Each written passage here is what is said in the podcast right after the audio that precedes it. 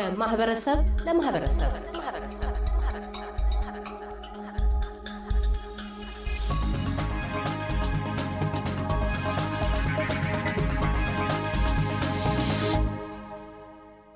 የተባበሩት መንግስታት የአፍ መፍቻ ቋንቋ ቀን በየዓመቱ ፌብርዋሪ 21 በመላው ዓለም ተከብሮ ይውላል። እሳቤውም ቋንቋዊና ባህላዊ ዝንቅ ማኅበረሰባት የእናት ቋንቋቸውን ጠብቀውና አዳብረው ከሌላ ቋንቋ ወይም ቋንቋዎች ጋር አዛንቀው እንዲቀጥሉ ለማበረታታት ነው።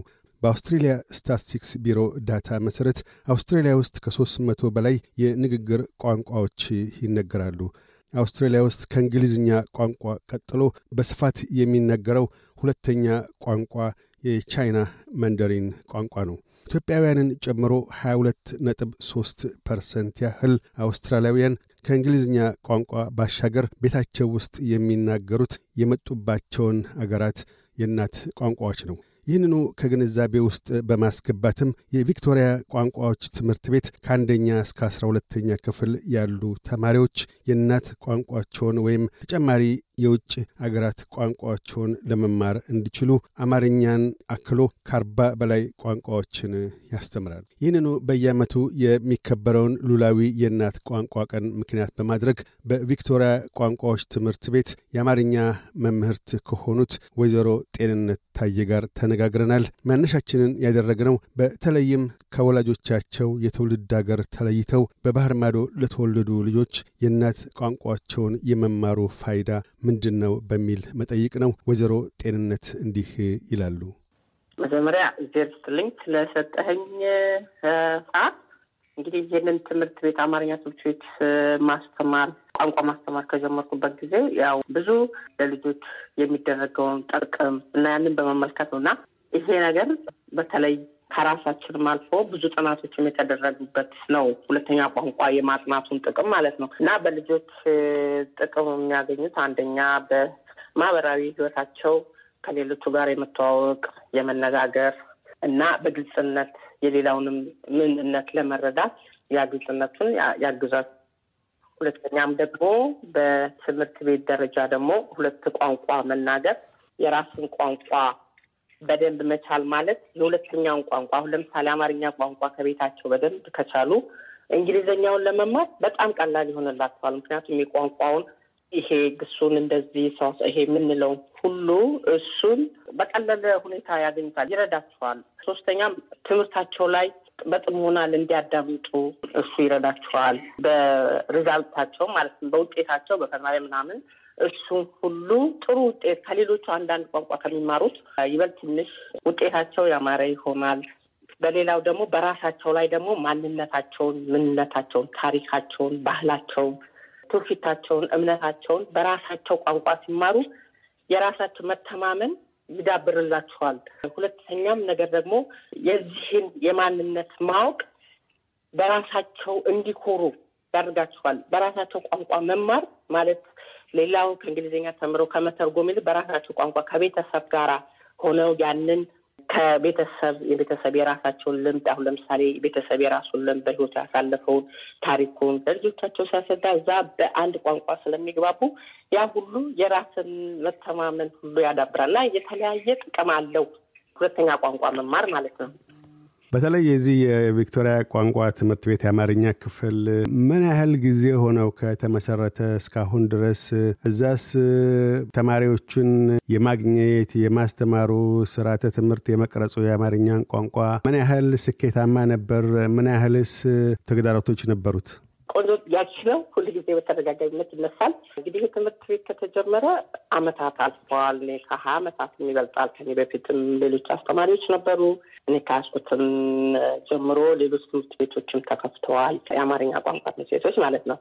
ግን ከምናደርገው ውጤት ይልቅ ይህንን ትምህርት ለማስተማር ያሉት ችግሮች ከቀን ወደ ቀን እያየሉ ነው የሚሄዱት እንደኔ ምክንያቱም ከኔ ልምድ ማለት ነው አሁን ብዙ ጊዜ ልጆችን ወላጆችን ቀስቀሳ እናደርጋለን። በዚህ የአማር ሁለተኛ አሁን መጀመሪያው ላይ እንደጠቀስኩት ሁለተኛ ቋንቋ መማር ምን ያህል ጥቅም እንዳለው ለልጆችም ለወላጆችም አገር ቤት ሲሄዱ እንደ ልባቸው ከዘመዶቻቸው ጋር እንደሚነጋገሩ እንደዚህ ሁሉ ያ ሁሉ አድርገን ትንሽ የቁጥሩ ወይም ወላጆች ምክንያቱም የተለያየ ፕሮግራም ስላለ ቅዳሜ ስለሆነ ደግሞ ቀኑ የሚተላለፍ ቅዳሜ ስለሆነ የተለያየ ፕሮግራም የእንግሊዝኛ ጥናት፣ የትምህርት እርዳታ፣ የተለያዩ የስፖርት አክቲቪቲዎች እነሱ ሁሉ ሰዓቱን ይሻማሉ እና በጣም ችግር ነው እና ትምህርት ቤቱ ደግሞ ከቅዳሜ በቀር ሌላ ቀን የለውም፣ ሌላ ክፍል የለውም እና ችግሮቹ ያው እንዳሉ ናቸው ለማለት ያህል ነው።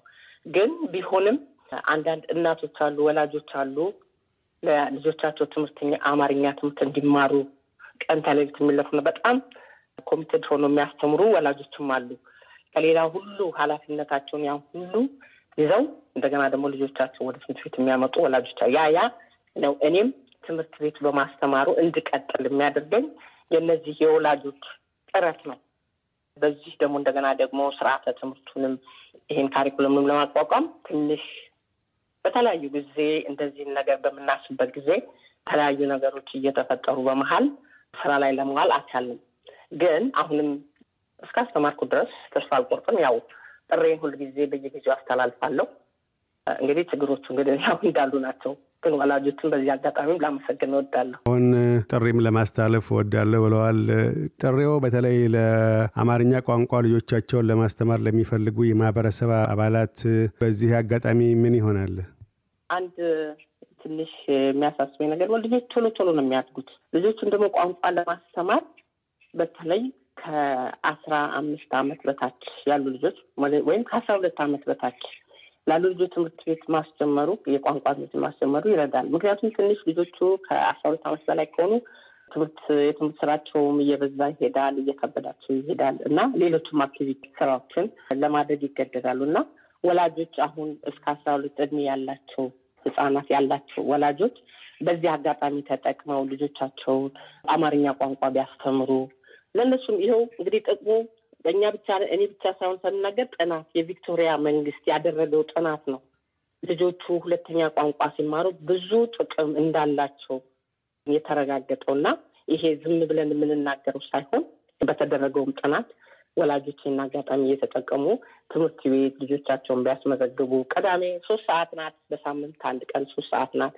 ያችን በመጠቀም ቢያስተምሩ ልጆቻቸውን ቢያስተምሩ ለወላጅም ሳይሆን ለልጆችም፣ ለወላጆችም፣ ለማህበረሰቡ ብዙ ጥቅም አለው። ምክንያቱም መንግስት ነው ልጆቻቸውን አስተምሮ ጥቅሙን አውቆ ነው ልጆቻቸውን አስተምሮ ብሎ ፈቃድ ይሰጣል እና ይሄን እድል የሚሰጠንና እንጠቀምበት። ልጆቻቸውን ለማስተማር የሚፈልጉ ወላጆች ቢኖሩ በምን መልክ ነው ማስመዝገብ የሚችሉት? ምን ማድረግ አለባቸው? ማንን ነው ማግኘት የሚችሉት? እርሶን ነው ወይስ በቀጥታ ከትምህርት ቤቱ ጋር ነው የሚገናኙ? በምን መልክ ነው ምዝገባ ሊካሄድ የሚችለው? ከዚህ በፊት ትምህርት ቤት እየመጡ ነበር የሚመዘገቡት። አሁን ግን የቪክቶሪያ የቋንቋ ትምህርት ቤት ነገሮችን ለወላጆች በቀላሉ ዘዴ እንዲያስመዘግቡ ማለት ኦንላይን ነው የሚመዘገቡት ልጆች እና እኔን ሳይሆን ሊሰጠው ቪክቶሪያ ቋንቋ ትምህርት ቤቱ website ኡን ልነግራቸው እችላለሁ። W W W አድራሻው ማለት ለመመዝገብ W W W dot VSL dot VIC dot EDU dot AU እና slash forward ነው። በሱ ቢሄዱ enrolment የሚል አለ። እዛ ላይ ልጆቻቸው ማስመዝገብ ይችላሉ። አመዘጋገቡ ትንሽ ለወላጅ እንዲመች ተደርጎ ከቤታቸው በማንኛውም ሰዓት access ኡ ስላለ ልጆቻቸውን ቢያስመዘገቡ ለሁለት ሺህ ሀያ ሶስት የአማርኛ ቋንቋ ትምህርት ልጆቻቸው ሊቀጥሉ ይችላሉ።